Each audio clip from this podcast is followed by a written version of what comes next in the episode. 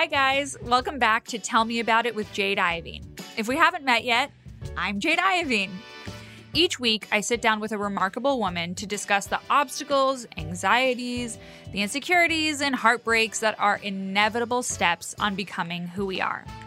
They say that no one gets through life unscathed, and I am determined to prove that each week by peeling back the social media perfected curtain and having very real heart to hearts about the things we've convinced ourselves we're alone in going through. So lately, I've been thinking about just the incredible women we've had on the show thus far. And I was talking to my producer, Catherine, and my main goal with this show is to have such a wide variety of experiences that everyone going through anything can find validity, comfort, and even empathy in at least one other woman's story. So I was inspired to sprinkle in a few human interest stories. So I want to begin by giving you all a trigger warning. This episode will touch on sex work, human trafficking, sex trafficking, domestic violence, abuse, and stalking. So I was sent Megan Lundstrom's article in Elle from a friend a few weeks ago, and honest to God, I read it three times in one sitting, just going over each detail in horror, disbelief, shock, and awe. Megan is a woman who had a more or less typical upbringing with two loving parents in Colorado. But from the moment she turned 18 and got pregnant, her life changed forever. From an abusive and substance addicted husband, then starting with sugaring, to meeting her first pimp, the boyfriend pimp, and later the CEO pimp, her 11 arrests, and the moment that gave her the bravery to leave for good. Megan shared the whole story, from start to finish, of her experience of becoming a sex trafficking victim and ultimately escaping years later and eventually rebuilding. We discussed the trauma involved in sex trafficking and how it still affects her today. We talked about being a mother of two girls while being the property of pimps, how social media has become a vital tool for pimps to recruit new victims, and so, so, so much more. Megan understands more than most the conditions that force women into dangerous situations. She knows from personal experience how to help them escape, which inspired her to co found the Avery Center. The Avery Center offers a wide range of trauma informed services and survivor led programs for those currently and formerly experiencing commercial sexual exploitation. In her research and advocacy work, Megan has consulted for the Department of Homeland Security and Polaris Project. She has created training and educational presentations in the academic community, as well as a variety of organizations, including the Commercial Sexual Exploitation Institute at Villanova University Law School. She holds a Bachelor of Science degree in finance and a master's degree in sociology from the University of Northern Colorado. All right, here is Megan Lundstrom. Hi, Megan. Hello. How are you? Good. I'm so excited to be here. How are you? I'm good. It's so nice to have you. I'm so excited to talk Thank to you. you. Like, we have so much to unpack. I think that you probably emancipated so many other women going through the same thing through your Elle article, which was just so moving. Thank you. Does it get easier to talk about it? Oh, that's such a good question. I feel like I, for many years, did a lot of public speaking of telling my story. Yeah. Um, and it was such a huge piece of of my healing was being able to kind of make sense of things and talk through things and be asked questions that I was still trying to answer for myself, but also feeling like I'm hitting this point of I can feel the end is near of telling my story and and ready to kind of do next things. Um, but yeah, so uh, kind of in the gray area right now. Yeah, I, I think all of us feel a version of that. You feel like less sensitive, I guess, maybe is like to the story, and you start to tell it, and you kind of like it just becomes more of this out of body Yeah. experience, you know, where it's not as connected to your heartstrings and everything. But mm-hmm. I would imagine because you're still in that work, you know, like doing so much work with the Avery Center and helping other victims, that it would be a lot of energy to absorb on top of your own healing. Yes, very much so. And I think that's where I'm kind of like, eh, more in my day to day now. I like pulling, drawing from like specific experiences I've had and creating training. So, you know, being arrested and multiple times and Mhm. making a training for law enforcement that kind of digs into like just those experiences. So I'm really enjoying unpacking some of those those details as opposed to you know, just reliving all of my trauma over and over again. While, as you said, like working with other survivors and hearing their trauma and, and them needing to have that space to tell their stories. Right. No, it's I totally understand that that now that it's more of an impact, like there's more of a reason to revisit Mhm. certain aspects of your story to help those that are still, you know, Right. in that world. That's so interesting. So there's no great segue here. I just would love to tell this story from start to finish because I want to start with your childhood because I think that there are so many stereotypes for the typical person that winds up in sex trafficking in the sex trafficking world. One thing that I want to clarify with you, and I think it's important to do this on the show because I think so much of the issue and stigma is involved in the language. Mm-hmm. What do you call sex workers? Is it sex workers or victims of sex trafficking? Such a good question. And uh, we just had this conversation with our research team a week ago. So um, I really prefer person centered language. So, like Mhm. people in prostitution um, or like prostituted persons. Mhm. When we're doing interviews, whether that's for research or for you know a client intake, though, it's really important that we mirror the language that's being used by the person because that's that is how they identify um, and that's how they you know describe their experiences. So in those contexts we do like if somebody says like i am a sex worker then Mhm. it's really important to use that language with them because that's how they identify. What are the are there words that are definitely not the right words to use?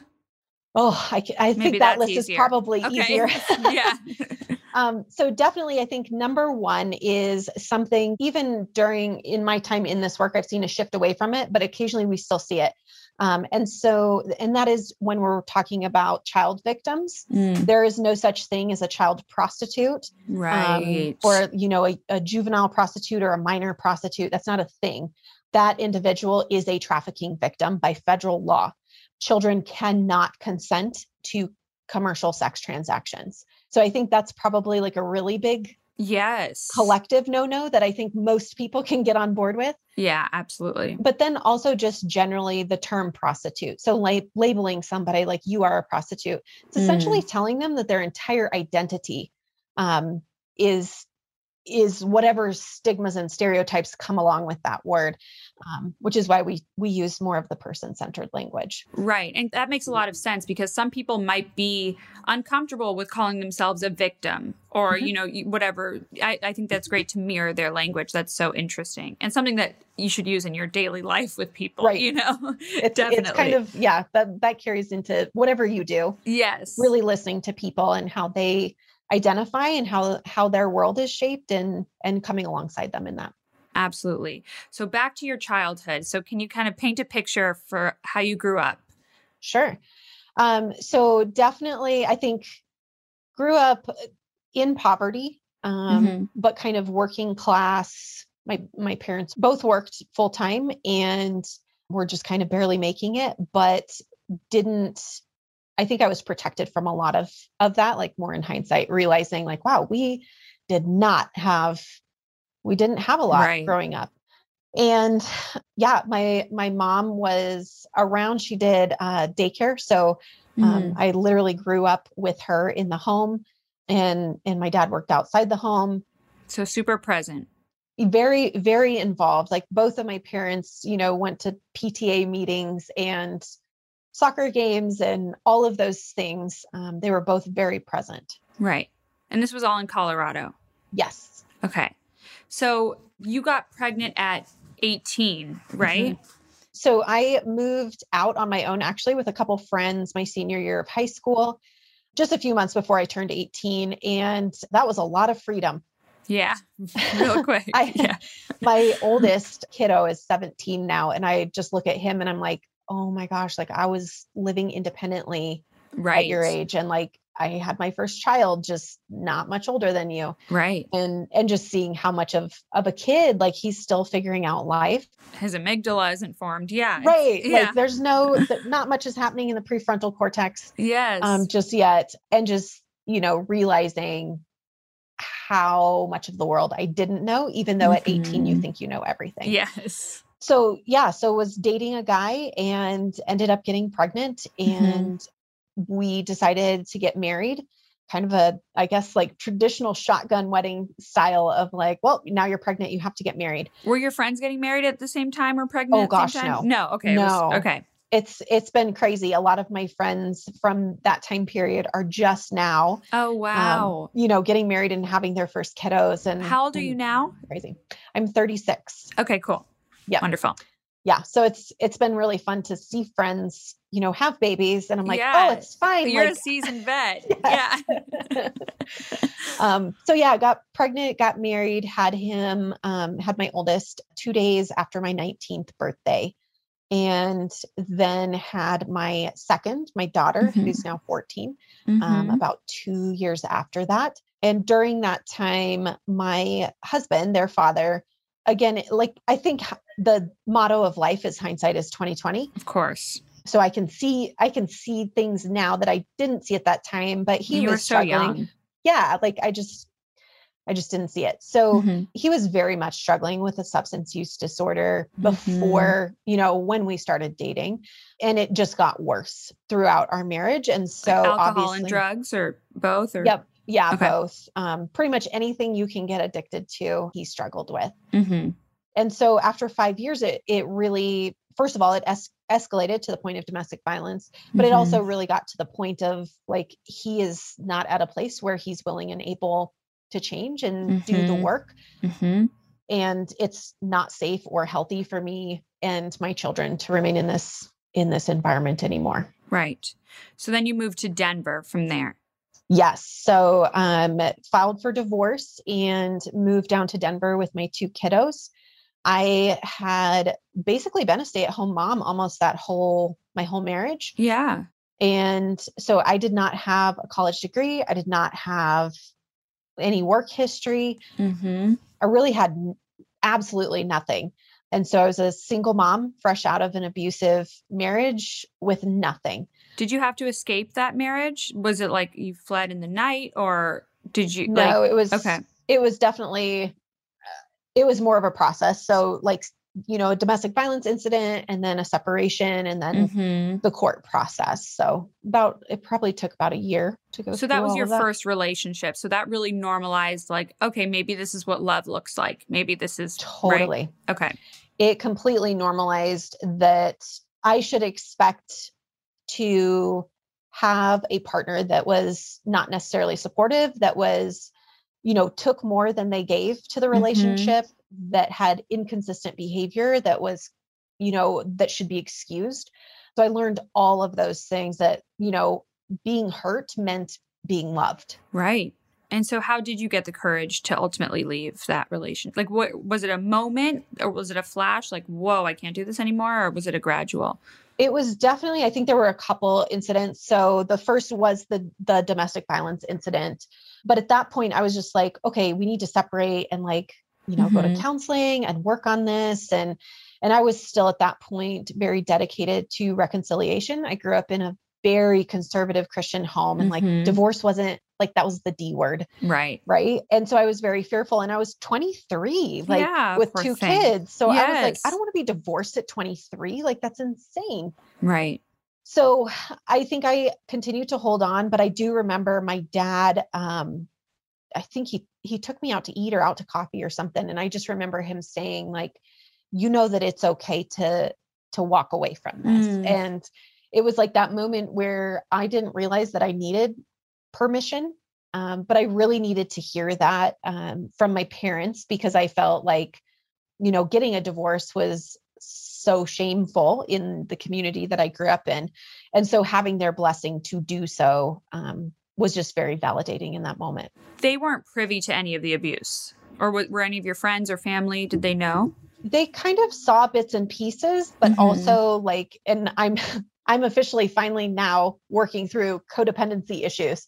And so I'm like, oh, I made so many excuses for him and you know, covered things up. And if he went through a violent rage, like I was the one going to Home Depot to like figure out how to patch the walls and, Yes. and paint them. And yes.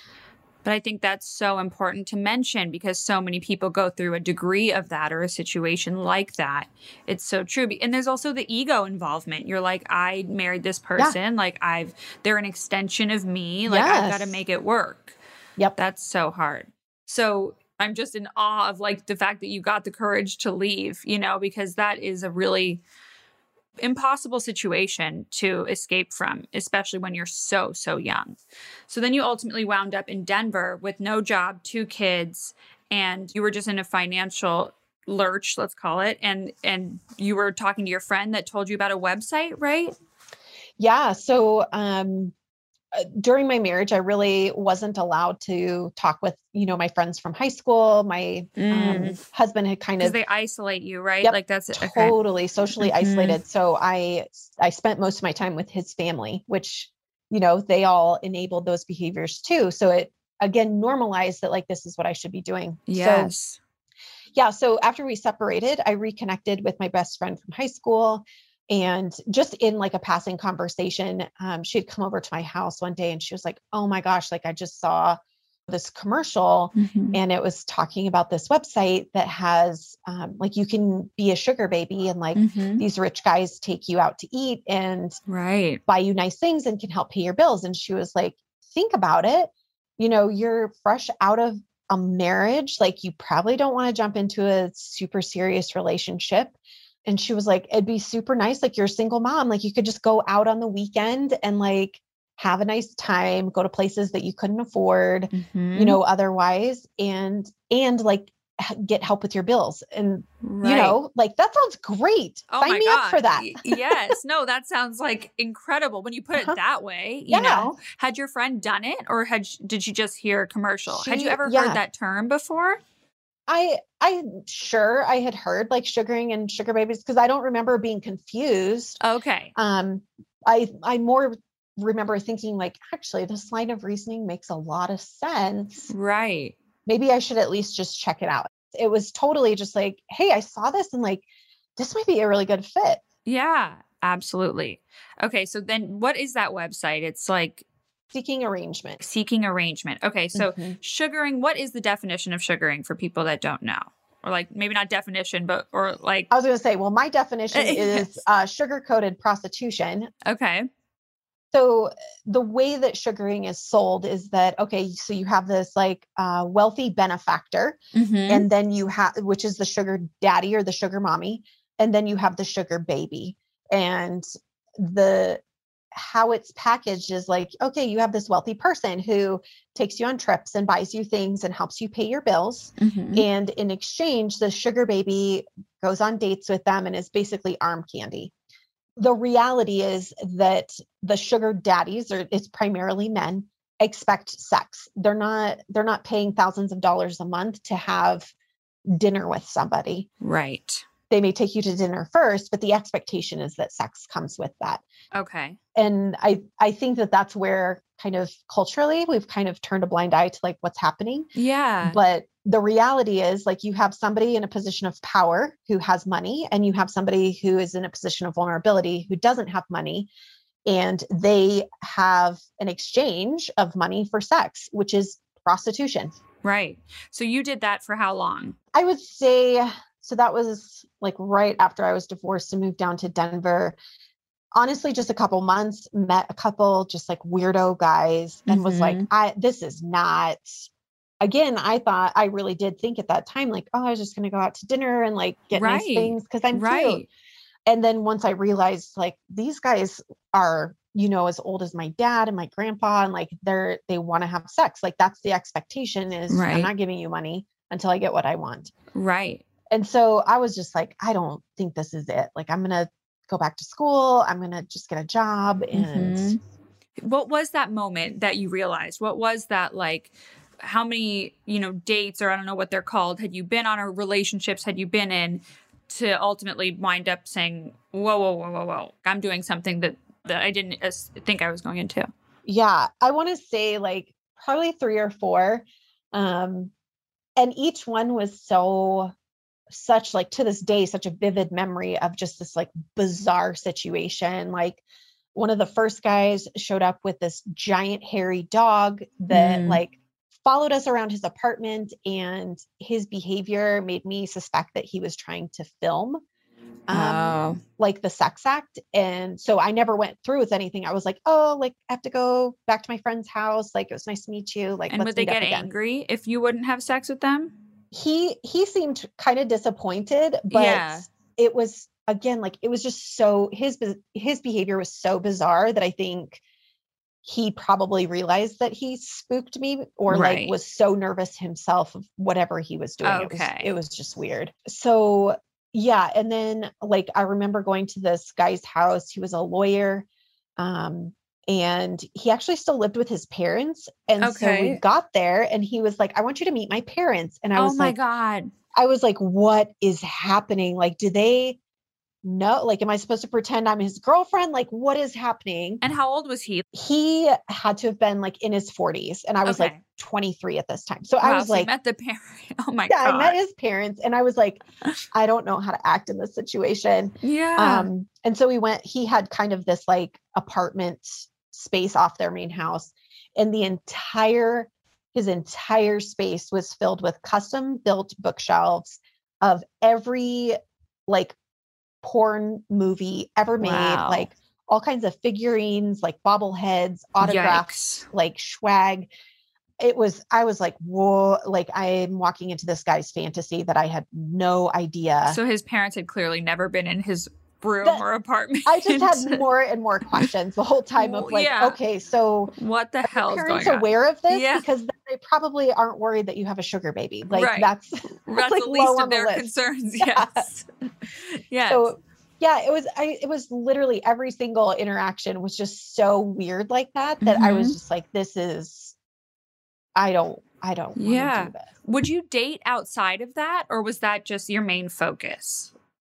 Yeah so this was i mean a very short period between like my divorce and then when i met my first trafficker so mm-hmm. it was mm-hmm. only a couple months and okay. i was really just kind of like hanging out with girlfriends taking care yeah. of my kids like that was that was it that was happening during right. that time okay i don't want to take a break but we have to we'll be right back Okay, so take us to where you met your first trafficker. And can we also like before maybe we start this this part of the story, there are three different kinds of pimps. Is that true? So, can you tell us a little bit about each? Sure. So, there are many different kinds of traffickers. Okay. Yeah. Are they pimps or what's the difference between a pimp and a trafficker or what? Sure. So, Polaris, which is the National Human Trafficking Hotline, like they've identified 25 different typologies of mm-hmm. like wow. where trafficking happens and like who is typically the trafficker in those environments. I have a slightly different model that I've developed for my trainings where we look at there's three different types of third party traffickers. So think of like a Venn diagram. I never thought I'd use Venn diagrams. you know, you learn them in like fifth grade. Yes, exactly. But they're good for so something, evidently. They do. They actually are good for something. yes. So there's pimp traffickers, gang um, trafficking, mm-hmm. and then familial trafficking. Right. And there's overlap between all of those three, right? Mm-hmm. So they don't they don't happen in nice neat silos, but those mm-hmm. are generally the types of third party traffickers. So Okay. Within pimp trafficking, so that's one specific form of trafficking and it's probably I would say stereotypically the one that that society kind of culturally accepts like we listen mm-hmm. to the mm-hmm. music like hustle and flow the movie like right that's pimp trafficking right so within pimp controlled trafficking there's three kind of disguises or tactics that that pimps use so the first one is the boyfriend pimp pretty self-explanatory right so they kind of show up and pretend to be an intimate partner mm-hmm. and that's really where they learn those vulnerabilities of, mm. of their mm. victim to then exploit Yep. So okay. they come in as that intimate partner of like, I love you. I want to be with you forever. Like, we're going to have a family. You know, it's just, it's like the Bonnie and Clyde kind of, it's us against the world.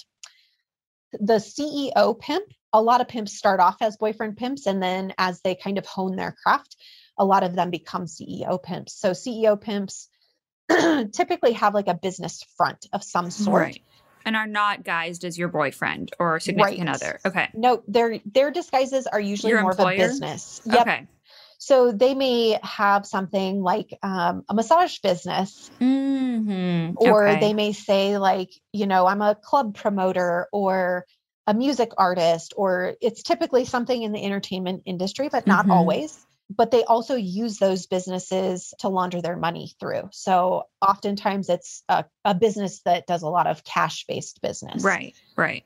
And so those traffickers are much more they're they're they it's more of a business relationship. So not that there isn't an intimate component to that, but they typically have larger scale operations. So boyfriend pimp like you know, if you're going to be a player, there's only so many there's only so many girls you can manipulate at any given time. If you're a CEO pimp, all of your victims typically know about each other and they may work together, they may travel together, and they kind of see themselves as like a family, like a family business. unit. Interesting. Okay. Okay. So you have the pimp, the CEO, and then the gorilla pimp. Okay. And um, so gorilla pimps, we've seen it spelled like gorilla the animal, but also gorilla like guerrilla warfare. So there's a racial connotation with both of those. Interesting. Mhm. And that language is what is used. So again, like mirroring language that's used, like this is the language that's being used by people who have experienced this form of trafficking. okay. But we've seen it spelled both ways. What we know from research on social media is gorilla pimps oftentimes use the gorilla emoji in their profiles. Wow.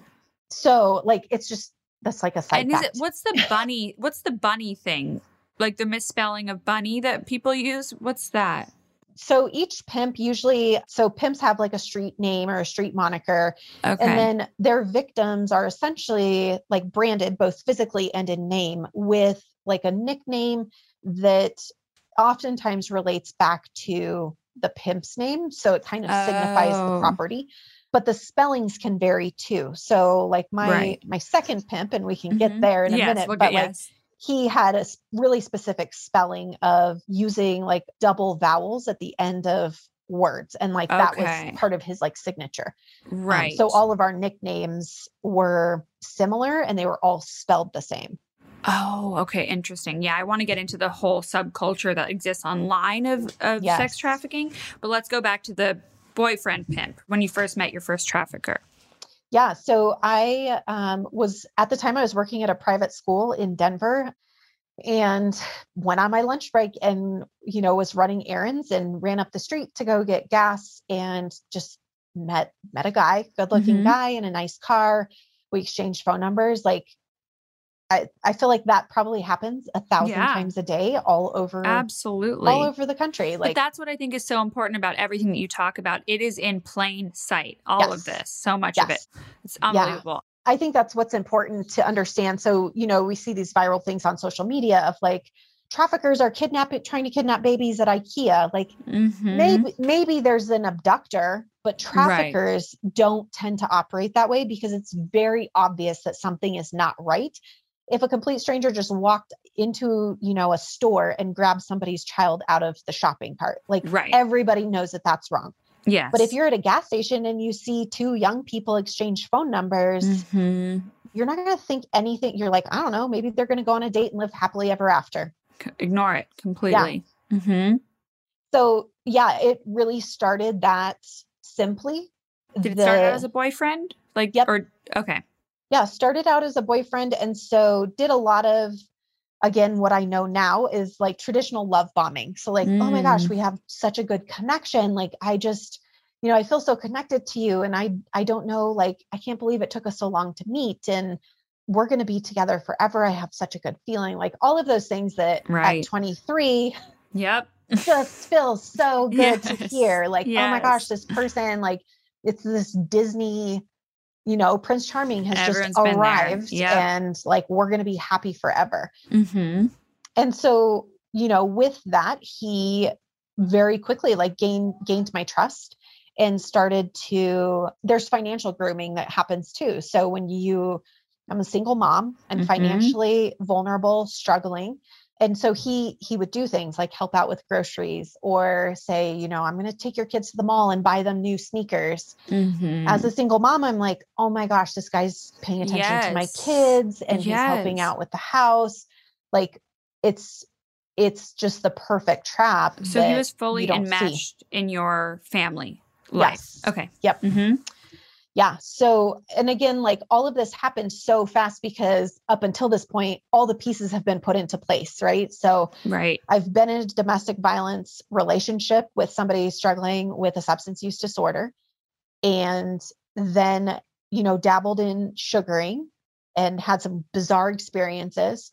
And so when he asked me, he was like, you know, you're you're so pretty. Like, do you work at a strip club? Which is also a part of the grooming process Is of it? like luring somebody in with these gentle suggestions. Okay. Um, so like planting those seeds. And so when he asked me that, I was honest and I was like, oh, well, I've already like I've done sugaring. I've never done, I've never danced anywhere. yeah. But in telling him that, he was like, she's already had these boundaries violated. So I don't have to Uh-huh. convince her that having sex for money is has benefits to it. Like right. he knew that that I'd already been pushed across that. In hindsight, had he done this before with other, like he, he was in this business? Oh yeah. Okay. Yes, definitely. Um, so yeah, he he went through like this whole like kind of grooming and luring process for a couple months. And I think the other piece is is traffickers are opportunists, right? So they may approach whether it's in person or on social media, they may approach 50 people a day Right. and offer to meet basic needs. That's why people in vulnerable positions, like Yeah. economically and socially, are so vulnerable because Yeah. you have so many basic needs that need to be met. So, yeah, me and my friends even get messages like DMs all the time, Yeah. and it's so it's super. It's it's right there, yeah, You and know? all you have to do is have one success, right? right? And that's why social media is so it can be used so dangerously by traffickers because they can do that from the comfort of their own home and they just copy and paste messages. Right. But it just takes one takes- vulnerable person. Just one. That's all it takes Mhm. is one person to engage in conversation with them. Right. So, as he's luring you, what does that look like? Like, did he get you to go to a strip club, or how did you start out? so i was i was like well i did sugaring like but in my head i was like i i could never see myself having an intimate partner and doing sugaring at the Right. same time like to me that was cheating Right. i i like i didn't know anything about trafficking that it wasn't even really a word Of course. so i was like well i did it but like we're together now so i'm not doing it now and so he continued to plant these seeds of like you know i i had a uh, my ex-girlfriend work in worked in like a happy endings massage parlor Okay. and i was totally okay with it like that was her work that that Mhm. wasn't you know that wasn't love that she was doing she was making money and Mhm. so he just kept saying these little things that you know over time i'm starting to justify in my head like well i could make more money it's not cheating he'd still love me like i could have everything i wanted i could have a partner that loved me and i could be financially secure so over time i was like well maybe and i just i was not comfortable at that point working in a strip club and so he kind of shifted his tactic and was like well you know why don't you you could do the sugaring thing again like Mhm. I can protect you and make sure you're safe and all these Right. things. So that was all happening. But then there was this undercurrent of other stuff that was happening. And that's why I say pimps are opportunists. So at the same time, this was 2008. I still owned a house with my ex husband, right. and um, the market crashed. yeah, I was gonna say. Yeah. And him and like us and everyone else in the, in the US defaulted on on mortgages. And he did not tell me that he had not Ugh. paid the mortgage in several months. And so he finally called to tell me like I I can't pay the mortgage this month. So I called the bank and they were like actually you haven't paid in 3 months and we haven't heard anything like we're about to start the foreclosure process for you guys. So you're extremely financially vulnerable. Yes. And then um like a week later he called my ex-husband called back and said like I can't pay you child support anymore either even though Oh, had a court order to do so. So that was half of my income was gone Right. and now I have like a mortgage 50% less income and then Mhm. within a couple of weeks my car broke down. Oh my so god. it was it was literally the perfect storm of events Absolutely. and this knight in shining armor is just waiting. Right.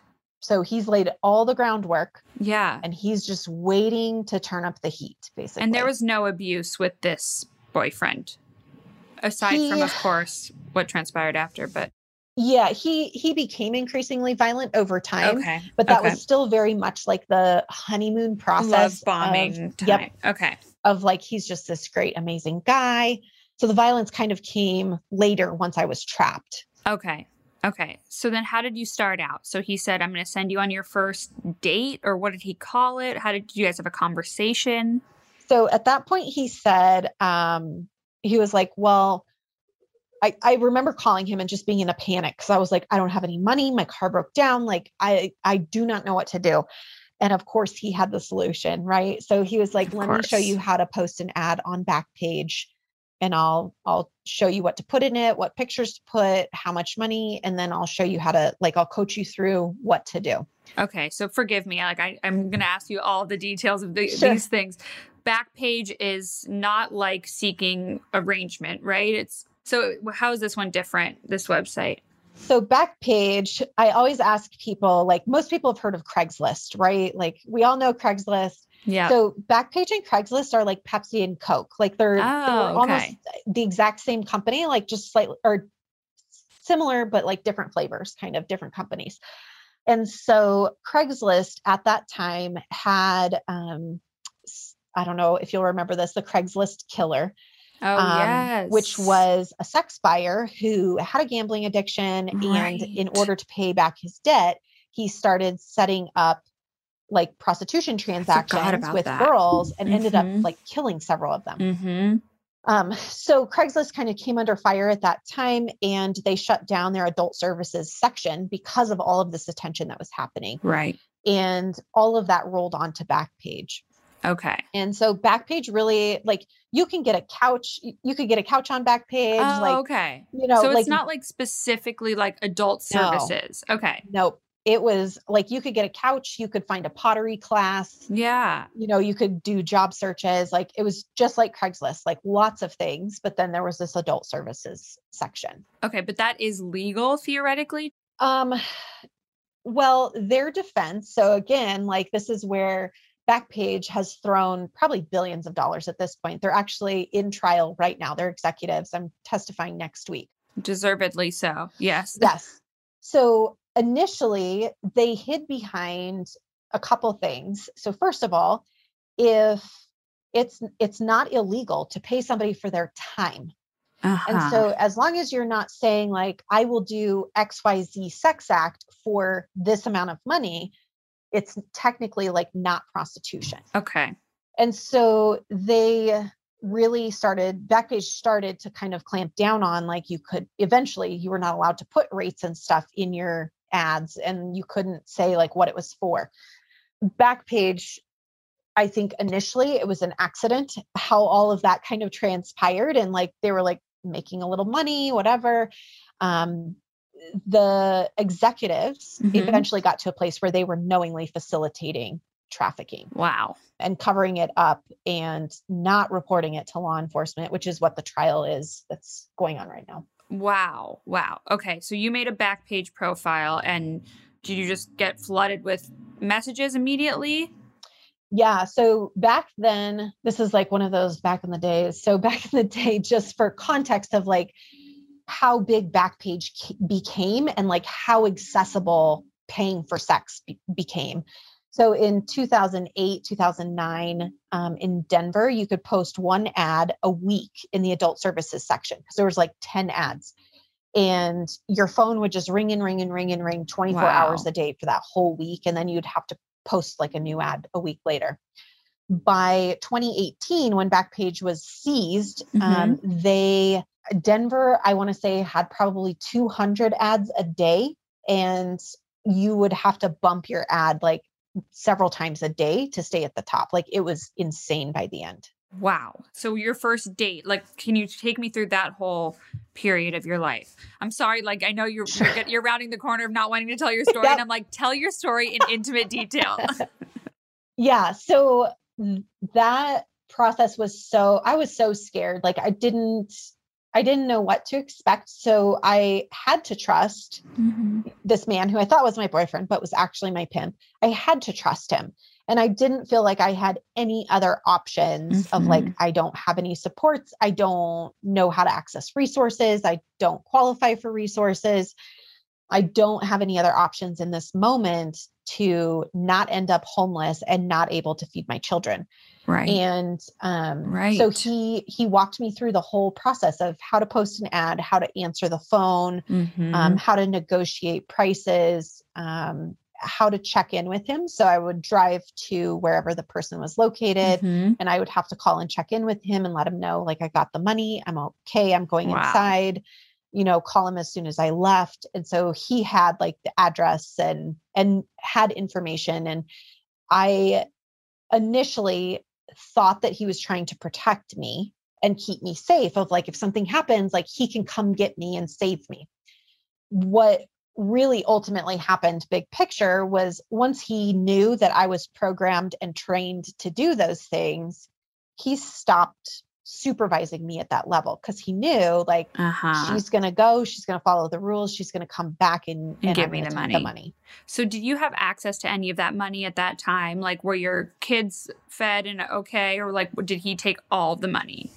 So, boyfriend pimps, I actually did a project because this is where my like research nerd side of I love digging into some of these experiences. because you have a Um, sociology degree, right? Now, Yes. Yeah, my master's is in sociology. which we'll get so- into. Yes, Yeah. it's incredible.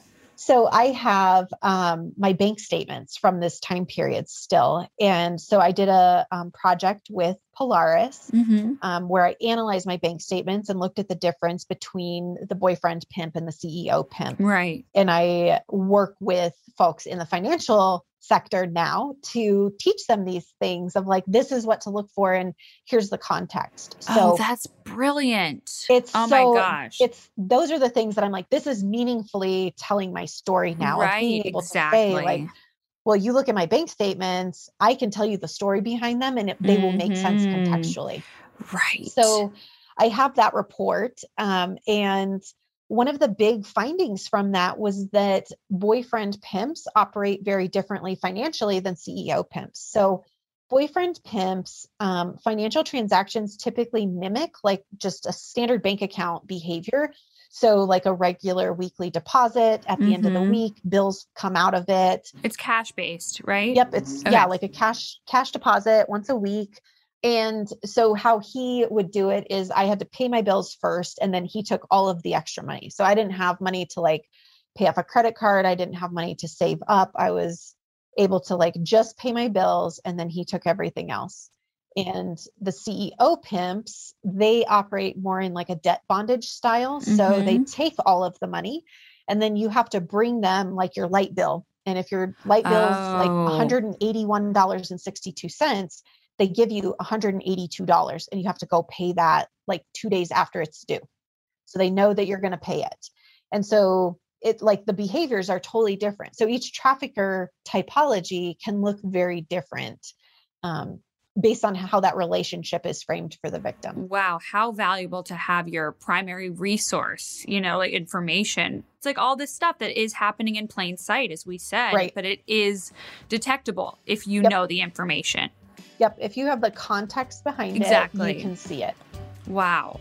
Okay, we got to take a quick break and we'll be right back. Okay, so then how long from start to finish did you work under the boyfriend pimp? um, about three and a half, four years. And I think I went at one time through and counted the times that I tried to escape. And I think I tried to escape about five or six times, Okay. which research shows is it takes about six six attempts. to Wow, escape. really? Yeah. Really?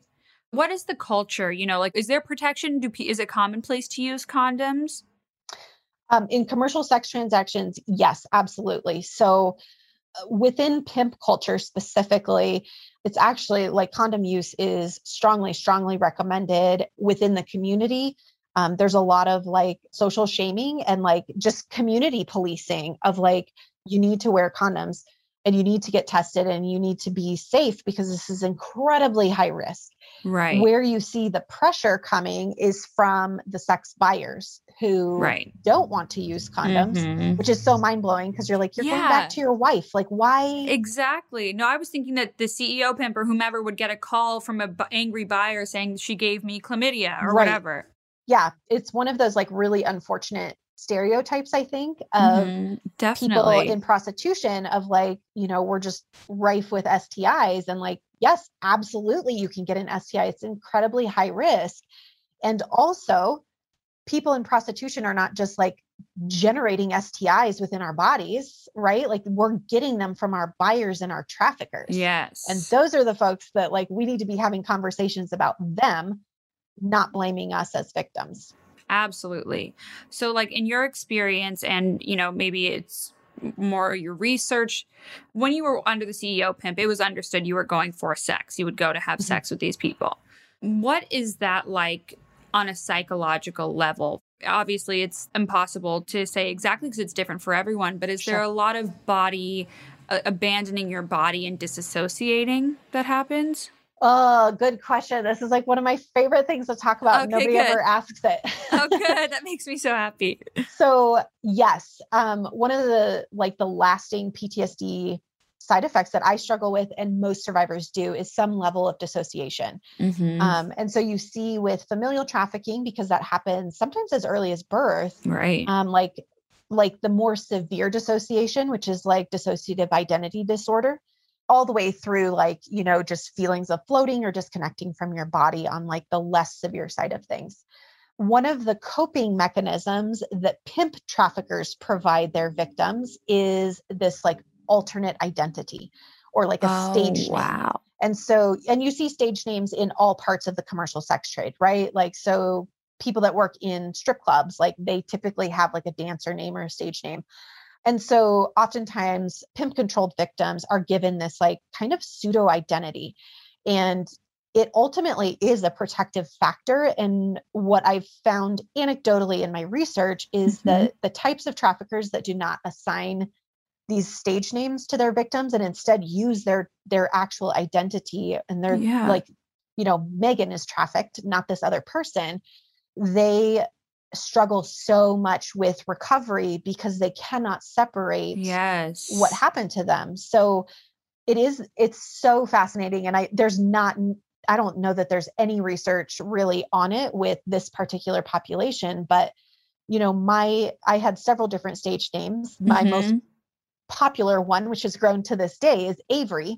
Mm-hmm. And Avery, like I got to become Avery. And so wow. even in processing my trauma, yes, like the most traumatic experiences were with sex buyers who knew my real information because they were like long time customers who paid for, you know, plane tickets and that kind of stuff for me. Right. But they knew me. And so like mm-hmm. that sticks that sticks below your skin kind of but things that happened to Avery, I was able to like become her and then come back into Megan and be Megan. So there's a really good book called Being and Being Bought. Okay, I'm writing that down. Oh my gosh, it's so good. It took me honestly probably like six months to read because it's so heavy. So I could read like a half a chapter and then I was like, oh, I have to sit with this. But it, it essentially talks about uh, research, and I want to say the author is Swedish, so it's been translated to English. It's fantastic. I highly recommend it. When, oh, I'll buy it like, right after this. Learning about dissociation and and the separation from self. Um, and so she has a whole chapter in this book where she actually talks about a lot of survivors of prostitution talk about escaping into their head Mm. And a lot of survivors of prostitution, like, we don't want our heads touched, we don't want our faces touched. And ultimately, that's because, like, that's where our self has climbed up into so that buyers can do whatever they want to our bodies. It's so fascinating. And I like, there needs to be more research on it because just what we've seen with survivors, I'm like, this, there is a protective factor to be given a different identity that you can become. Yes. And that's so important for people to know just like if they ever encounter you know someone recovering and healing from being a former trafficked individual like not wanting your head or face touched that's such a, an interesting and but it makes so much sense. So much sense. In that you context, know? it makes Absolutely. so much sense. Absolutely. Wow. So do you find yourself still disso- able to dissociate and like do you find yourself ever doing that now? definitely it's again like it's it's a coping skill and it's a yeah. protective factor and so i am now more aware when i do it and I have the coping skills to either realize like I am so overwhelmed in this situation that it's time for me to set boundaries to protect myself and leave. Right. Um, which can happen just in in oh like, yeah. just- standard social Yeah. settings. Like I get super overwhelmed in very loud, crowded places. yes. And and so like sometimes it's just a warning sign of it's time to do something else. Mhm. Um, other times it is a warning of like this person or environment is very dangerous and I Mhm. don't have the ability to leave in this moment. So yeah, I've I've I think the biggest piece is just getting more of- aware of when it happens and and building up coping skills to stay grounded. Right. So fascinating because it's almost like there's no better in the situation at all. Like either is terrible, you know, but Mhm. it is interesting the people that had to use their real name and their real identity, and then the people that were able to have a stage name or have an alternate identity, and the different healing that has to transpire for each group. That's Yep. fascinating. I never knew about any of that. it's so interesting and we kind of you know obviously when you when you work in tough tough fields you have to have kind of dark humor Of course. um, but i work with you know a lot of our staff here is also survivors and so there are some of us on staff who you know are at a place in our healing where we're like you know avery had to come out and handle business today right. because you right. know there's still this this other identity that's still you can take there. ownership of it Uh-huh. rather than destroying it because that might Right. be impossible. right and just naming that you know it's there and i've i've integrated a lot of the important pieces and and continue to do my healing but there's also this piece Yeah, no, absolutely. And now you've named your foundation the Avery Center, which is so yes incredible. Like that's such a beautifully poetic mm-hmm. way of taking that back, that identity it back. was it was such a like we our team talked for hours about our name and we tried so many different things and then all of a sudden i was like what about the avery center like it was just so simple Brilliant. and so powerful of, Yes. like it's just representative of this journey and what is possible and it's not it's not just my story Right. it's so many survivor stories Absolutely. So, can you take me to when the CEO pimp first entered your life? yeah so ceo pimps again just like by definition they're all about business so the boyfriend pimp i would say relative you know i had a less strenuous schedule Mm, less strenuous financial expectations because it was still all couched within this context of an intimate partner relationship right. So like we still had to go out as a family and like right. go do Cuddled fun and watch movies and right. yeah. Like that's part of this whole Mhm. facade. A CEO pimp is all about business. And Mhm. so there was a very rigid quota. There was very rigid house rules, like expectations of how to answer your phone, Mhm. you know, how to respond to questions. house rules meaning did you live with them? so I lived um just a couple blocks away from my trafficker. Okay. um different and again different traffickers have different setups so some traffickers have all of their victims that live in the same house sometimes the trafficker lives with all of their victims. Okay.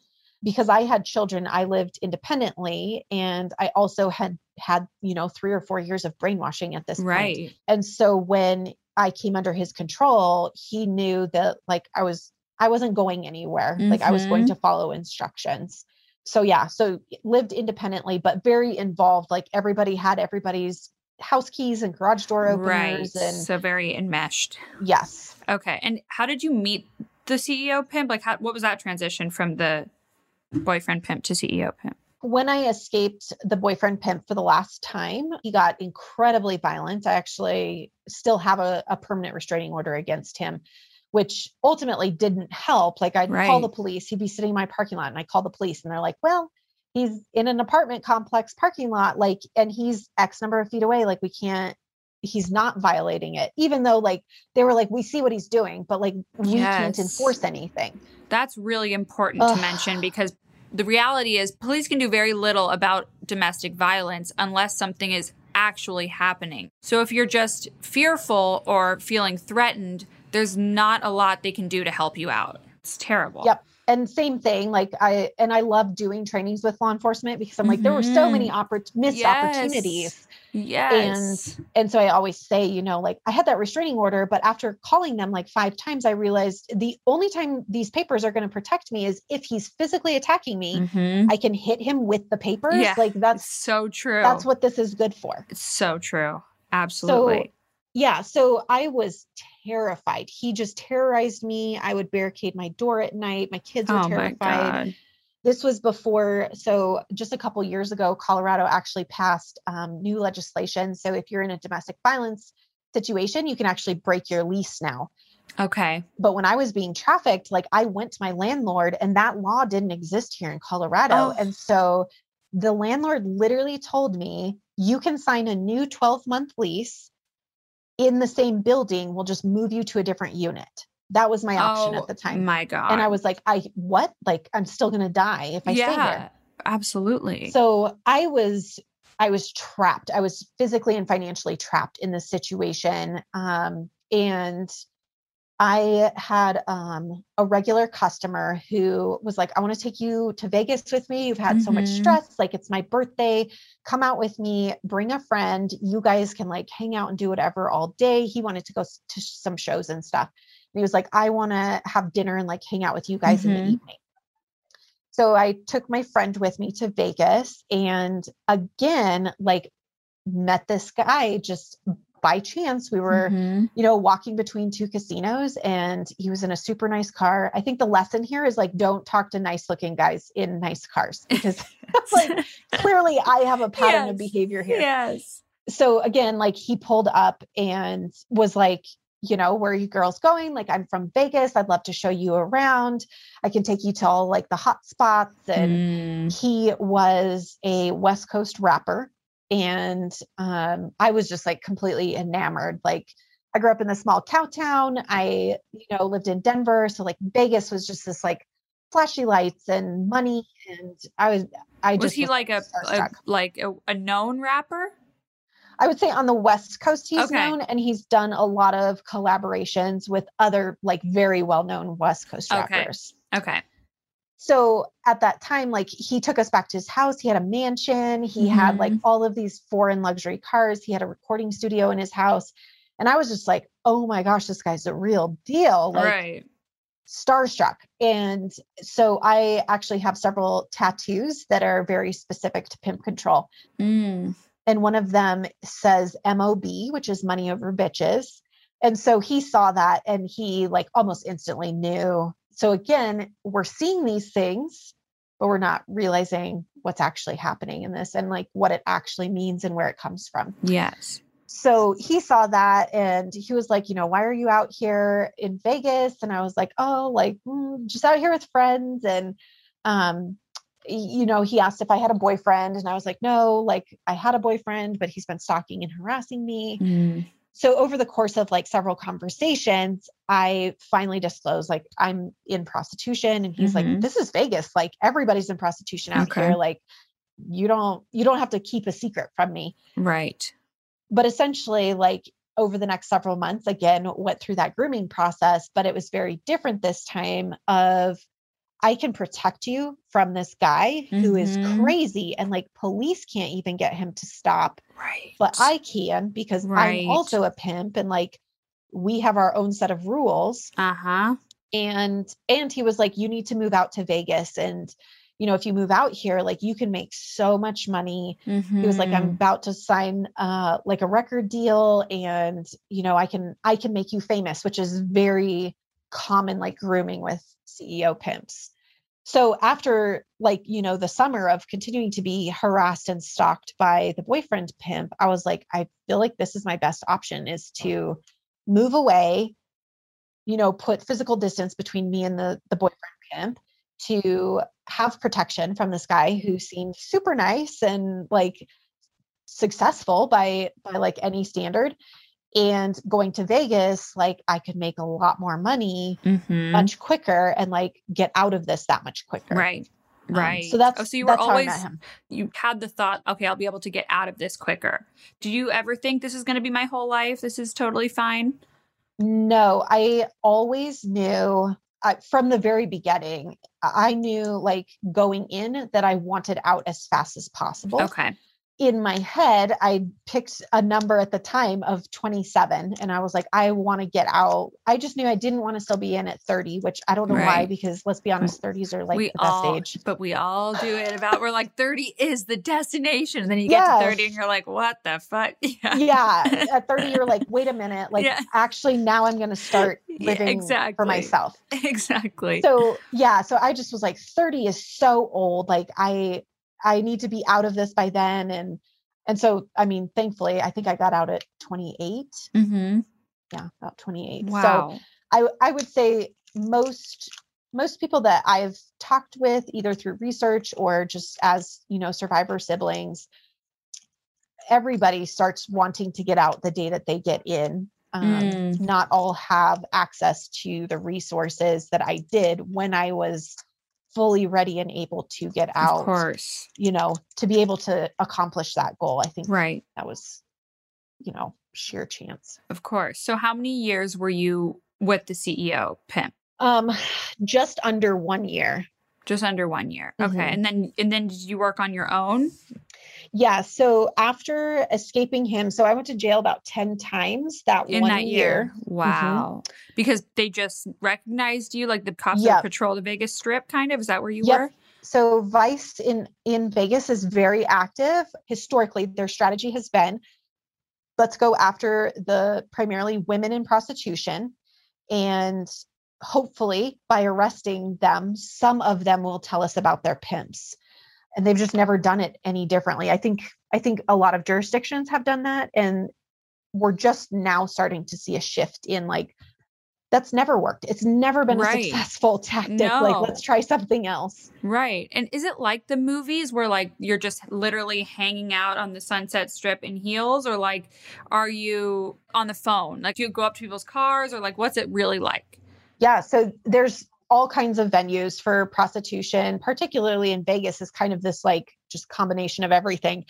So, what's most common in Vegas is track or street prostitution. Okay. In certain parts like Boulder Highway, but then also carpets, which is the casinos. So, literally just walking through casinos and soliciting strangers. Okay.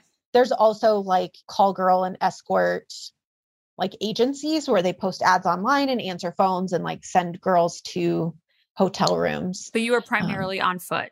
I was I I worked carpets in okay. Vegas. Yeah. Okay, cool. Um so yeah, I mean there was you go play blackjack with some guy for several hours and yeah. And, and how then, does that conversation go? Yeah, I guess I it's hard for me to like imagine outside of a movie scene. You know, is sure. it is it like that? Like are you like how do you make them understand that you're not in it for a relationship, you know, or like, sure. you know, that's kind of what I'm yeah, wondering. and I think also like as a woman, like I've gone to Vegas and I've never been solicited by anybody. Right. And so I honestly think that it happens so frequently to yeah. men, particularly in Vegas, yeah. that like most of the men that you approach yeah. know to expect it, or they've at least heard, you know, there's sure, you know, there's women that'll approach you and like solicit, you know, for sex. Um, so most men, and you know, you can some of them you'd have to approach them and kind of walk them through the conclusion of like, no, you have to pay for my time. Yes. Quote unquote time but there was absolutely other men who very clearly had been in Vegas before and they'd walk by you and say, Are you working tonight? Like, oh, can you come up to my room? Like, how much do you charge? So some of it was like very just blunt in your face. Wow. Okay. So tell me about the times that you were arrested. Would your CEO pimp get you out of those situations? Because I would imagine that yep. would get expensive yeah it and it it was and so here's what's so crazy especially like with vegas where vice squad was so active like that mm-hmm. like my trafficker i went to jail my very first night in vegas wow and that didn't scare like i mean you how you oh, needed to get out of the terrified. situation yeah i was like, yeah i was terrified and like my pimp bailed me out. Mm-hmm. I was mm-hmm. with um, what's referred to like his bottom bitch. Okay. Um, like she was showing me how to work the carpets. And so we got arrested together. And she's like, I've been arrested before. Like, mm-hmm. just be mm. quiet. They'll just mm-hmm. book us. He'll bail us out.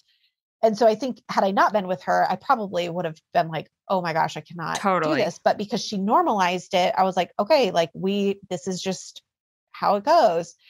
So when we got out, my pimp was like, you know, you're you're going to get felony money out here, but you're only going to get misdemeanor charges. Like don't even worry Okay. about these arrests. Right. And I was like, okay, like I guess I don't I don't know anything. So Yeah, yeah, so he had a lawyer who knew that he was a pimp hmm um and he paid her like all of our fees and like we'd go see her together like it was very obvious like wow. So what was happening Okay.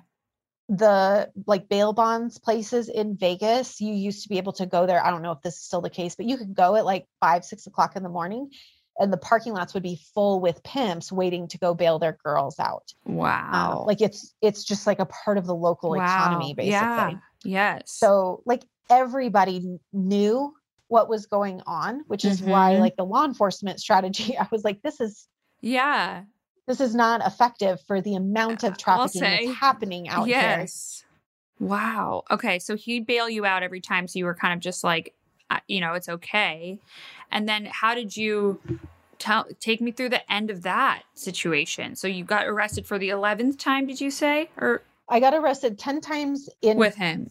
with him. And then, so towards the end of that year, I just started getting burned out and started to realize like, so I had like a little paper, like calendar daytimer thing. Mm-hmm. And I was tracking every night, like how much money I had made in this Mm. calendar. right. And, you know, a thousand dollars a day quota for a year, like that's a lot of money. I'll say yes. And, and I was like, you know, I'm driving this like beater car hmm you know, he'd, you know, give me a little bit of money to like go get clothes, but I couldn't spend it on anything other than like clothes that you're going to walk around in stilettos in a casino in. Of course. So I was like, I feel like I've made quite a bit of money and like I haven't, you know, I'm renting a place. I have this old car. Like I I get my hair and nails done, but like that's not for me. That's for Right. marketing. And you follow so many other sex workers on social media, right? Like Yep. that was a factor too. You were like, wait, someone I know is like all these other girls are getting cars and getting material items that I'm not getting. Okay. Yep.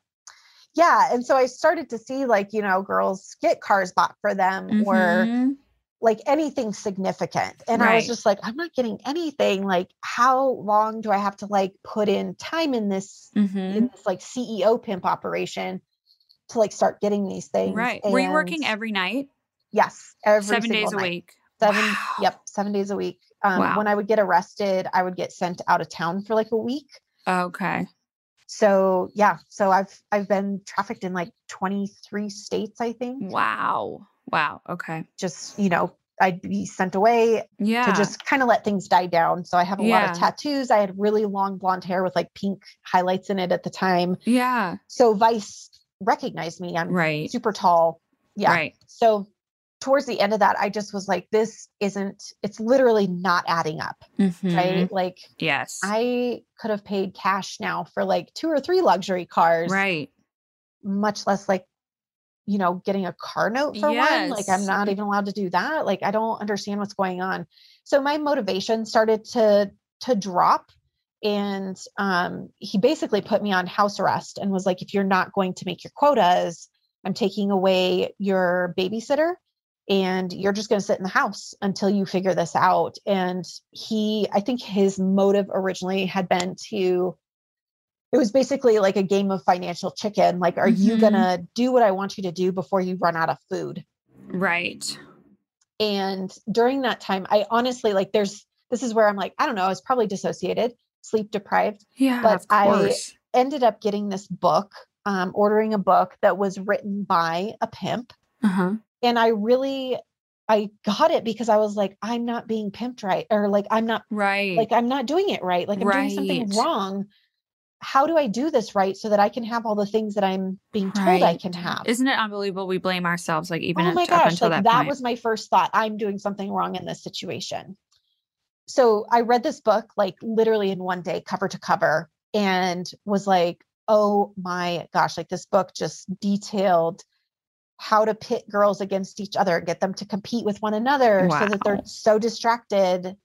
And you can, like, as a pimp, you can go do whatever you want because the girls are fighting and like right. just detailed all this stuff. And I was like, I'm I'm not being pimped wrong. Like this is how it's supposed to Yes. go. I'm not ever going to win at this game. Right. So that's the moment that you realized getting out of that situation was probably next to impossible, I would imagine, right? What were the first steps you took towards freedom?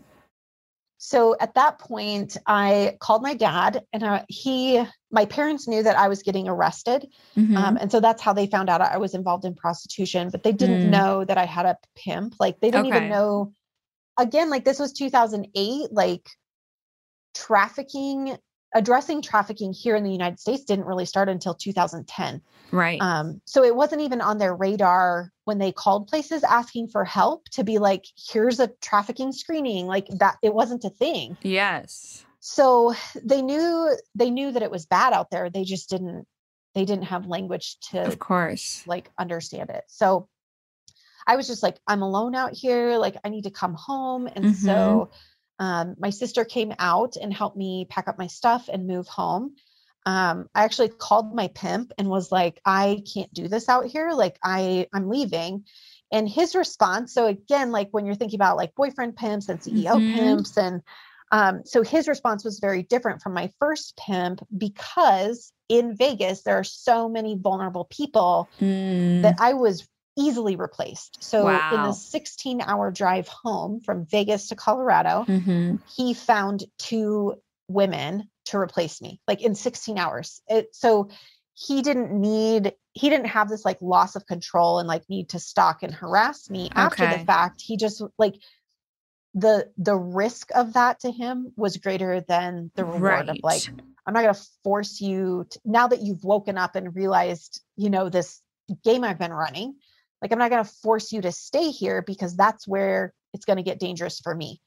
And so he didn't, he just said, like, I don't want to see your face in Vegas again. And I was Okay. like, deal. yeah. Like, you're like, I'm on my way already. I'm out. so were you afraid that the boyfriend pimp would come back to find you?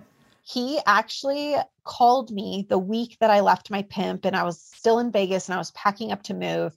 And I had not heard from the boyfriend pimp now in in like a year because the CEO pimp had called him and had a conversation with him and was like, She's mine, leave her alone. Because there's a rule, right, that you have to be under like pimp control or ownership at all times, right? So Yep. you have to literally, tr- it's like a transfer of power. Yes. Like, okay.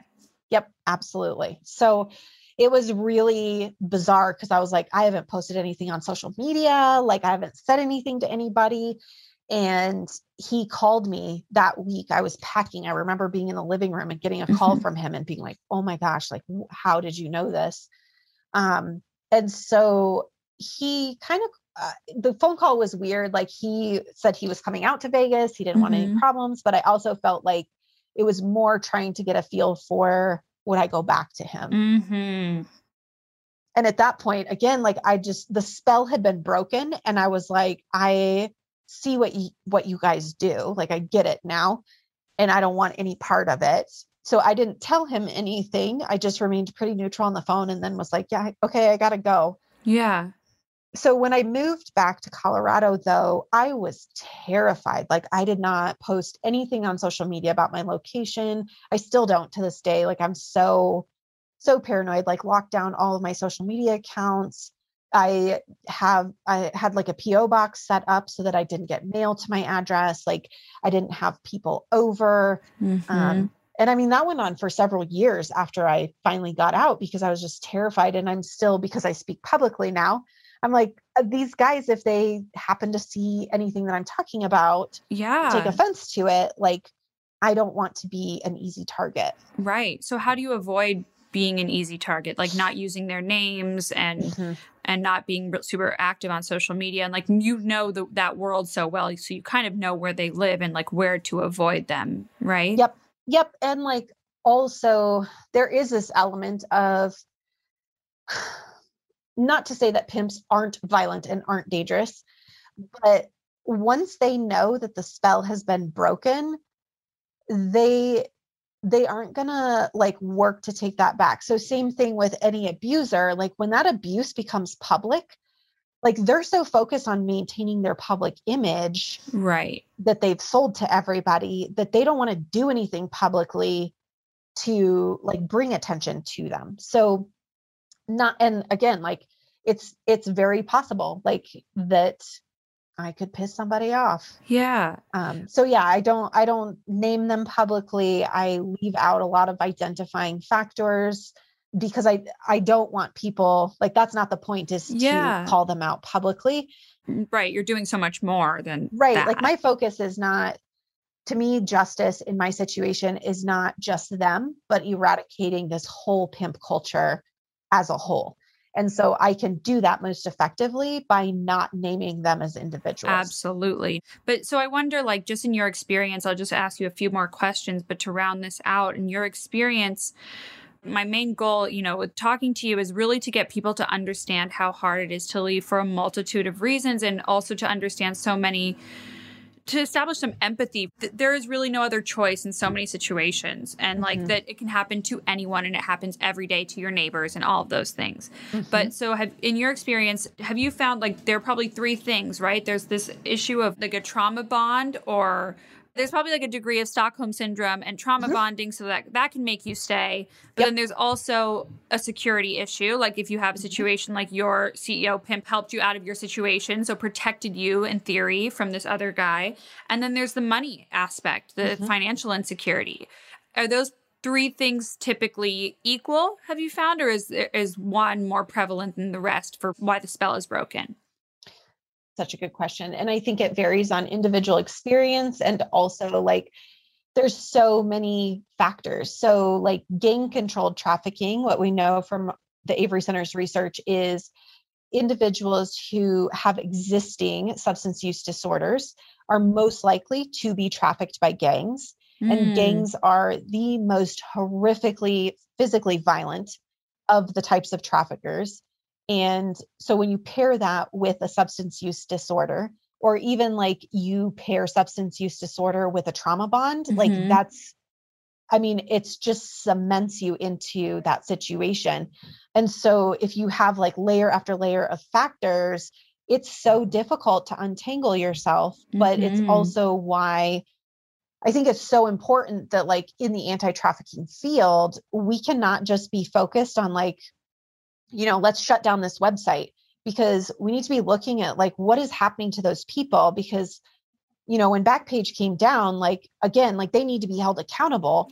Right. And also, as a direct service provider, I was on the other side of that too. So I was a survivor that was like, yes, like, Yeah. finally, Mhm. that like something's being done and as a service provider i'm getting calls from women that are saying like uh, my rent is due and like i don't have a way to make money or right like, my pimp still has a quota like when just because backpage gets shut down like pimps weren't like oh well i guess i'm done here which speaks to the OnlyFans issue, like when Mhm. they were going to. Yes. Wow, that's so interesting. yeah. Yeah. so we we need to be looking at a lot of those systemic Absolutely. issues of like why are people vulnerable either Right. before or during their time in the commercial sex trade Yes. and fixing those systemic issues first so if there's no affordable housing in your area or you have a criminal record and you can't access housing like you're going to be trapped in this vicious cycle of Yes. exploitation forever and like how are you going to pay your rent like let's solve that problem so that people can have access to housing Right. Escaping and exiting is just Yeah. the beginning of your Yes. story. Absolutely. and you can't you can't expect people like whether we like it or not prostitution and like commercial sex work is it's a means of income whether you have a third party trafficker or not it's a means of survival. And so when somebody exits they're essentially quitting their job. And when you look at those systemic pieces like are they able to leave and just like go find another job? Can they just go apply? Typically not. Typically there are barriers to that. And so we can't expect people to just literally hang up the heels and like go do something else with their life we have to be we have to have support services in that Oh, space. yes. No, absolutely. What are some of the biggest misconceptions that people have about people that are prostituted? You know, from everything from like, is substance abuse pretty prevalent in that community? Is it mostly children? Is it mostly women? Or what is the truth? oh gosh They're probably a uh, lot. There's so many things I think like one of the biggest narratives that is so widely accepted in our society is that most people in the commercial sex trade are adult consenting right. like sex workers, if you will. The reality is that study after study after study show that yes, those folks absolutely exist and their experiences are valid and they are not the majority. And so I, I have a survivor sister and colleague who does amazing work on social media as well. And she posted a couple weeks ago and she said, enjoying sex work is a privilege. And finding sex work empowering is a privilege. And so it's not a debate of like, is it or not, but rather like acknowledging the privilege in that space of like, if that's what you truly want to do as an independent, educated, like well informed adult, and and you find that empowering that's fine and acknowledge your privilege in that space because for most it's not. And unfortunately as privilege goes those voices are the loudest voices in these conversations and they're drowning out the voices of you know 10 times as many people who are saying it's not. It's horrifically traumatizing. It was exploitive it was whether you have a trafficker or not you know it's it's a capitalistic band-aid to things like housing issues and criminal records and living wages like that and it's not a solution like oh you you know you're not making enough money well just go sell your body. Like that's that's not the solution here. We need to take a step back. But it is some people's only choice right. And i think that's mm. one of the biggest misconceptions is just absolutely. you know everybody most people in the commercial sex trade are enjoying what they do and there because they want to be. And that folks without a choice just occasionally occur. And it's it's really the opposite of that Right. And I think it speaks to such a, another issue, which is like there are different definitions for the word captive or, you know, when mm-hmm. someone is is against their will necessarily. Like I think that can be really damaging and only perpetuates this incredible shame that I would imagine is inflicted upon that community to start with. Yep. But it's like, oh, like if you weren't shackled, if you weren't had didn't have a gun pointed to your head, like then you had every opportunity to leave. And that couldn't be totally. further from the truth yes and that's like that's where you know sociology is so great so life course theory we're going to make sense of our experiences today based on the information that we have today mm-hmm. and 5 years down the road we're going to have more knowledge and more insight and we're right. going to reflect back and see things differently mm-hmm. so like mm-hmm. while i was being trafficked i was aware so I, out in Nevada, California was passing some trafficking legislation at the time, some of the very first legislation. And I remember us talking about it in the community and being like, well, by law, like having a pimp is being trafficked. So, like, mm. cognitively, I knew it, but I was like, but that's not what's happening to me. Because right. guess what? I saw the movie Taken too. And like, that's what people said trafficking was. And I was like, I wasn't kidnapped out of suburbia right.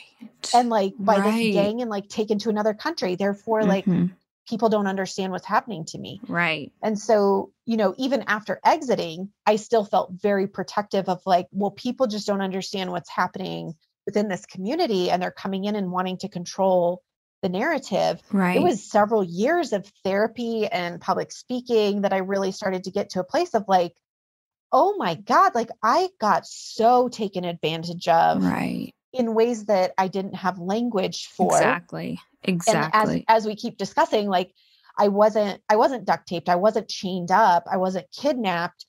But did you have another choice? Absolutely not. Right. Like yeah. when you actually start unpacking this like choice and options mm-hmm. and you know, mm-hmm. like did I have the freedom to leave? No. Did I have other choices? No. Right, like no. I made the best decisions in those moments and they exactly. were horrific options. Exactly. Okay, we got to take a quick break and we'll be right back within the community, like are pimps, do they refer to themselves as pimps or is, is all of that kind of hush hush? No, most pimps, especially CEO pimps, are very blatant with what they what they are and what they do. Um, boyfriend pimps oftentimes are a little bit more like deceitful with that language okay. because they're they're trying to come across as yeah as boyfriends or intimate partners. Like my my boyfriend pimp after probably a couple months of knowing him, you know, and he had started like the grooming with like suggesting I go work at strip clubs. said, I was like, Well, what do you do for work? And he was like, Well, I used to deal drugs, but like I have two felonies for that and I can't keep doing it. So I do some of the same stuff that you do. Like girls pay me and I take care of them. And he was like, But that's not you and me. Like we have something special. So even him, like I knew he was a pimp to other girls. Aha. Uh-huh. But I I felt special. But I like over time I was like, oh, you've run the same line on all of us girls you know, so that we we tolerate each other at some level. Wow. So there's so much manipulation, so much psychological so much. warfare going on there. Yes. Wow. So I mean, you are just miraculous and how far you've come since that and what what it took to rebuild, I can just only imagine. So I really want to get into just your life now and how many degrees do you have now? it's like unbelievable. Like so you know, I want to get into the details of that, but take me through the rebuilding. Yeah. So I exited in 2012, just really hit a rock bottom of like, I, I am going to die or I'm going to go to jail for like a sentence and I'm going to lose custody of my kids. Like that's really where I felt like I was. It wasn't. And this was after you left Vegas. Yes. Okay. So at that point, I was just like, I'm going to stay away from pimps, but mm-hmm. you know, I mm-hmm. have this huge arrest record. I don't have a college education. I'm still a single mom with two kids. I, this is the only thing that I know how to do now. And so I'm going to continue doing it to pay my bills until I can figure something else out. Mm-hmm. So I did that for about six months and then it just hit absolute rock bottom and was just like, I cannot be touched by another stranger. I just cannot do it anymore so at that point i had enrolled back in community college and i was taking like two classes and you know again like back to the brainwashing like i'd been told that i was stupid that i would never amount to anything that you know prostitution was all i was good at like my body was the only thing that i had right of course you know that i could use and so i went back to community college and i was like I don't even know what I'm good at. Like, I don't right. know what I like because I've been told by my pimps what I'm supposed mm-hmm. to like. But I, I have no idea. I just yeah. knew you're like meeting yourself for the first time. Yes. And I knew that I couldn't, I couldn't just like go get, you know, a minimum wage job. Like, I can't pay the bills on that. So, my thought was like, okay, I have to go to college and get a degree because there's no way I'm going to actually make enough money to support my kids unless I have something. Mm-hmm so yeah, so I went to school and got a full ride scholarship. Um, wow. To, yeah, there's a um, foundation here, the Reicher Reicher Family Foundation, and they primarily give scholarships to merit and needs based students who are typically non traditional. Like I'm 28 and I have two kids. I'm not living in the dorm and yeah, you know, doing like college life. I just need my degree. Right. And that absolutely saved my life. Like I would not have been able to like right now I'd be in debt up to my eyeballs, student loan debt. And it also probably helped your self-esteem, you know, just by doing that esteemable act of like learning and, you know, yes. getting reclaiming your life. Yeah. So my undergrad's in finance. Um, which is why I just I'm so fascinated with with the money behind trafficking and yeah like the business operations component. And it was such again like a very empowering degree because like it was overwhelmingly males that were in my classes. And so to be one of the only women in that space like brought up so many triggers of but also course. just like how how i was socialized as a woman of like you know don't don't hurt your brain don't think too hard and so learning all of that i was like oh actually i'm really good at all of this. So that was my undergrad but during that process i realized i do not i do not want to be like a stockbroker like right i don't right. want to do that when i grow up that's my backup plan. Yes. Yeah so i graduated in 2016 with my bachelor's in finance and then went back in 2017 and got my master's in sociology. Wow. so graduated in the middle of the pandemic last year Congratulations. Which is rather anticlimactic, yes, but I know done. it's such a, such a bummer. It's like you do all this work. Oh my gosh, I was like, this is the biggest buzzkill ever. I know, I know, but, it truly like, is. I have I have the degrees now, and Got like it. that's that's been so empowering to know what I'm capable of doing yes. by myself. Like nobody else did can that. take I that put from in you. work. Mhm. And yeah, and it's yours. Mhm. So from a psychological, I mean, that is just we need to take 10 seconds just like bask in that because that is just miraculous and unbelievable. But I imagine that the psychological trauma and you know all of those triggers are with you every day i would imagine and are you in a relationship now like a romantic relationship no. So um, was it hard for you to like get back into your body in that sense Yeah. So I just got out of an eight year relationship. So I was in a relationship almost from the time I exited and just had, I had my third child. He just turned six actually, which I feel like I blinked and he turned six. um, but yeah, just got out of that relationship earlier this year. So, Okay. but yeah, from a trauma perspective, like, I mean, healing is a lifelong journey, whether we have big T trauma or not. Like, exactly. life is just a journey of self-discovery and and healing mother wounds and attachment styles and like all of those things. So i've i've i've been in therapy for you know since i exited and basically off you and you found on. that to be most like effective as far as healing? I uh, definitely like a mix of things. So i i discovered the term bibliotherapy which is just reading because i'm i need to understand like why in my head like why did this happen how did it happen yes I need to be able, like, I need language to my experiences. So I went through probably a six month phase where I literally just read everything I could get my hands on wow of like psychological manipulation and brainwashing and cults and all of that. I've done like individual therapy. I I'm a poster child for EMDR. I think EMDR Okay. is amazing. EMDR is essentially a therapy technique that stands for eye movement desensitization and reprocessing. EMDR. So, for people that don't know, can you explain a little bit more Sure. about what that is? from a non non clinician disclaimer basically you either have flashing lights or like vibrating buzzers that you either hold or look at and it alternates like left right left right and so what it does is essentially like mimics REM sleep where your eyes move back and forth and it helps you process the emotions and the experiences of a traumatic event and so my therapist actually just described some of the EMDR process. So when you have PTSD, you have like a very limited bandwidth. So I'm holding my hands up, but you maybe have like an inch of tolerance, right? And so that's what causes a trigger is you experience emotional overwhelm and you just don't have space for it. Like your body and your brain just cannot handle it You're nervous. Yeah. Yeah and so you just that's where the ptsd symptoms you see them so emdr actually increases that bandwidth of tolerance over time so instead of an inch you maybe have like six inches oh, of wow. tolerance Wow. so you're still going to have those triggers yes. you know like i may still smell some cologne but i'm not going to have i'm not going to punch that person in the face or like vomit or like have these like huge exaggerated reactions i'm going to actually be like oh i do not like that i need to leave the room or like ask somebody to stand back because i have more tolerance to cope with that trigger in Right. the moment Even things like the male voice or Yes. anything like, yeah, that was, wow.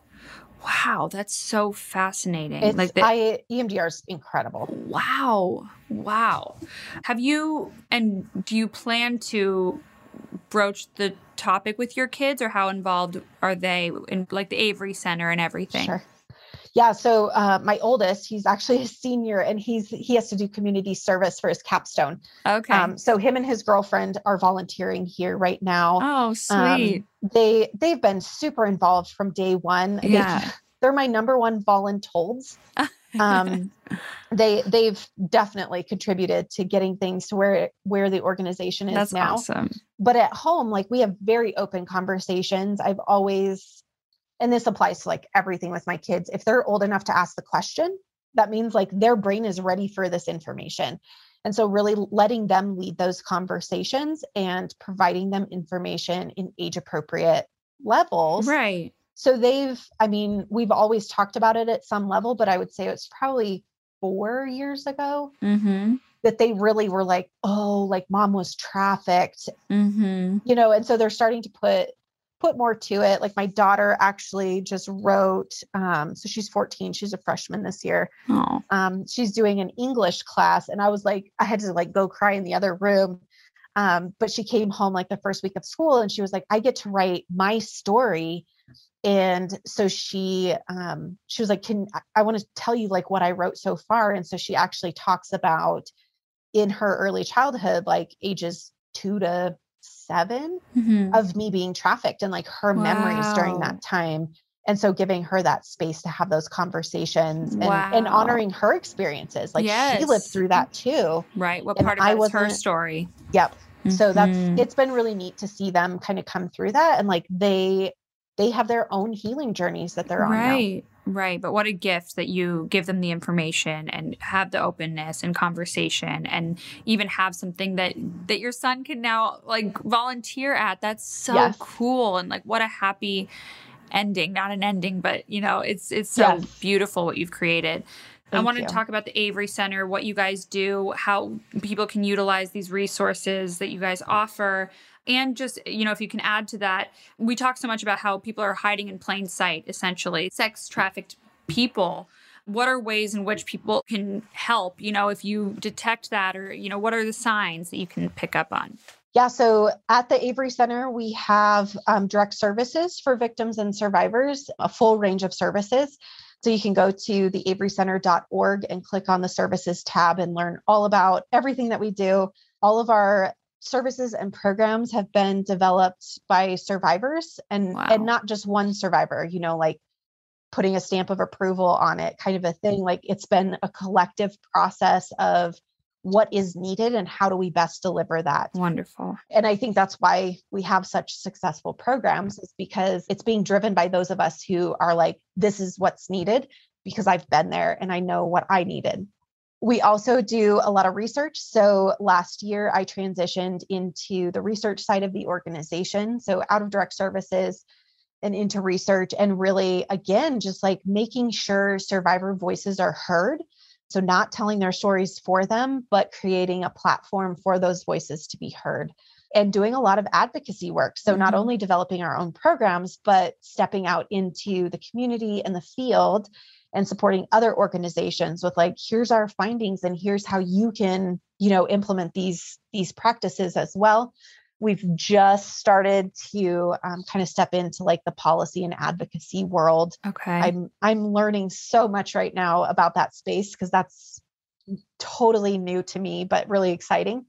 So if people want to get involved, I would say definitely you can follow us on social media and like and share our stuff. okay. Super easy, inexpensive, and really fast way to get involved. As always, you can financially support our services and research. Um, we're currently working on a project looking at OnlyFans.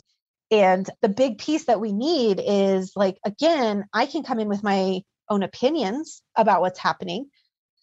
But I I haven't created content on OnlyFans and I haven't purchased content there. So I'm not the Mhm. expert in that space. And so we do a lot of research projects and we need funding for those research Right. projects to go to the people who are on that platform and say like what has your experience been here Yes. um, so that's one of the things we're working on right now and i would say this is like my this is like my soapbox Yes, please. so there there's tons of human trafficking kind of we call them ht 101s Mhm. um, trainings out there. Some are great, some are not so great. I think, like the Department of State, the Office for Trafficking in Persons has some fantastic resources. okay. The National Human Trafficking Training and Technical Assistance Center is another great resource, and they have great trainings that if you're really wanting to just kind of, you know, understand like what does this look like for every prostituted person or person in the commercial sex trade, there are 10 consumers per day. Yeah. So there are 10 times as many consumers out there as there are victims. And like they hold the power. They literally hold the power and the money. And so if Right. they are not purchasing, people are less likely to be exploited. Mhm. And there is no way to guarantee, like, there's absolutely some, you know, trainings that talk about tattoos and stuff. And Yeah. tattoos are culturally specific. Like, familial victims don't get branded by their traffickers. Right. Right. So there's you can't walk into, you know, a strip club or you cannot look online at pornography or an escort advertising or sugar baby site and know for a fact that that person is not being trafficked Mm-hmm. or is there out of survival? There's no way for you to know that. And they've been conditioned to give a happy response. Nobody Of wants a depressing story. They want to feel good. So so that's that's number 1. Don't buy sex and Okay. like sex trafficking goes away. Yes. Wow. Okay. I'm blown away by you. You are my hero, truly. Uh, The empathy that you can give our listeners or people that are going through a similar situation or know someone is just going to be life changing. So I appreciate you, you. so much because I know it's not easy to revisit this stuff, but you are miraculous and I'm in awe of you. So thank you, thank, you, thank you. thank you. And we will include all the resources that Megan mentioned in the show notes. Thank you so much for doing this with me Thank and for you. giving me an hour and 40 minutes of your two hours of your time. Thank you so, so Yes, much. I'm so so much. grateful. Megan's strength and resilience is nothing short of remarkable. I'm so grateful that she took the time to recount so many horrific memories in the hopes that it will soften all of our hearts to the victims of sex trafficking and help us understand how these traffickers are hiding in plain sight. I learned so much from Megan. I feel like I got a full college education on sex trafficking. And I just feel we all could use that education so desperately because it was shocking and almost shameful how little I knew about this world and how apparent and evident it is in everyday life. When I first sat down with Megan, I thought this episode would be an anomaly. But what I've come to realize through talking to her is that this situation is absolutely not unique in any way, shape, or form. There are so many vulnerable men, women, people, especially right now, that can so easily fall victim to this world. It's pretty astounding, really. Anyway, I hope that you enjoyed this conversation and that you learned a lot too. I will see you back here next week for another episode. And in the meantime, if you could please rate, subscribe, and comment on the show page, I would be forever grateful. All right, I'll see you guys next week. Bye.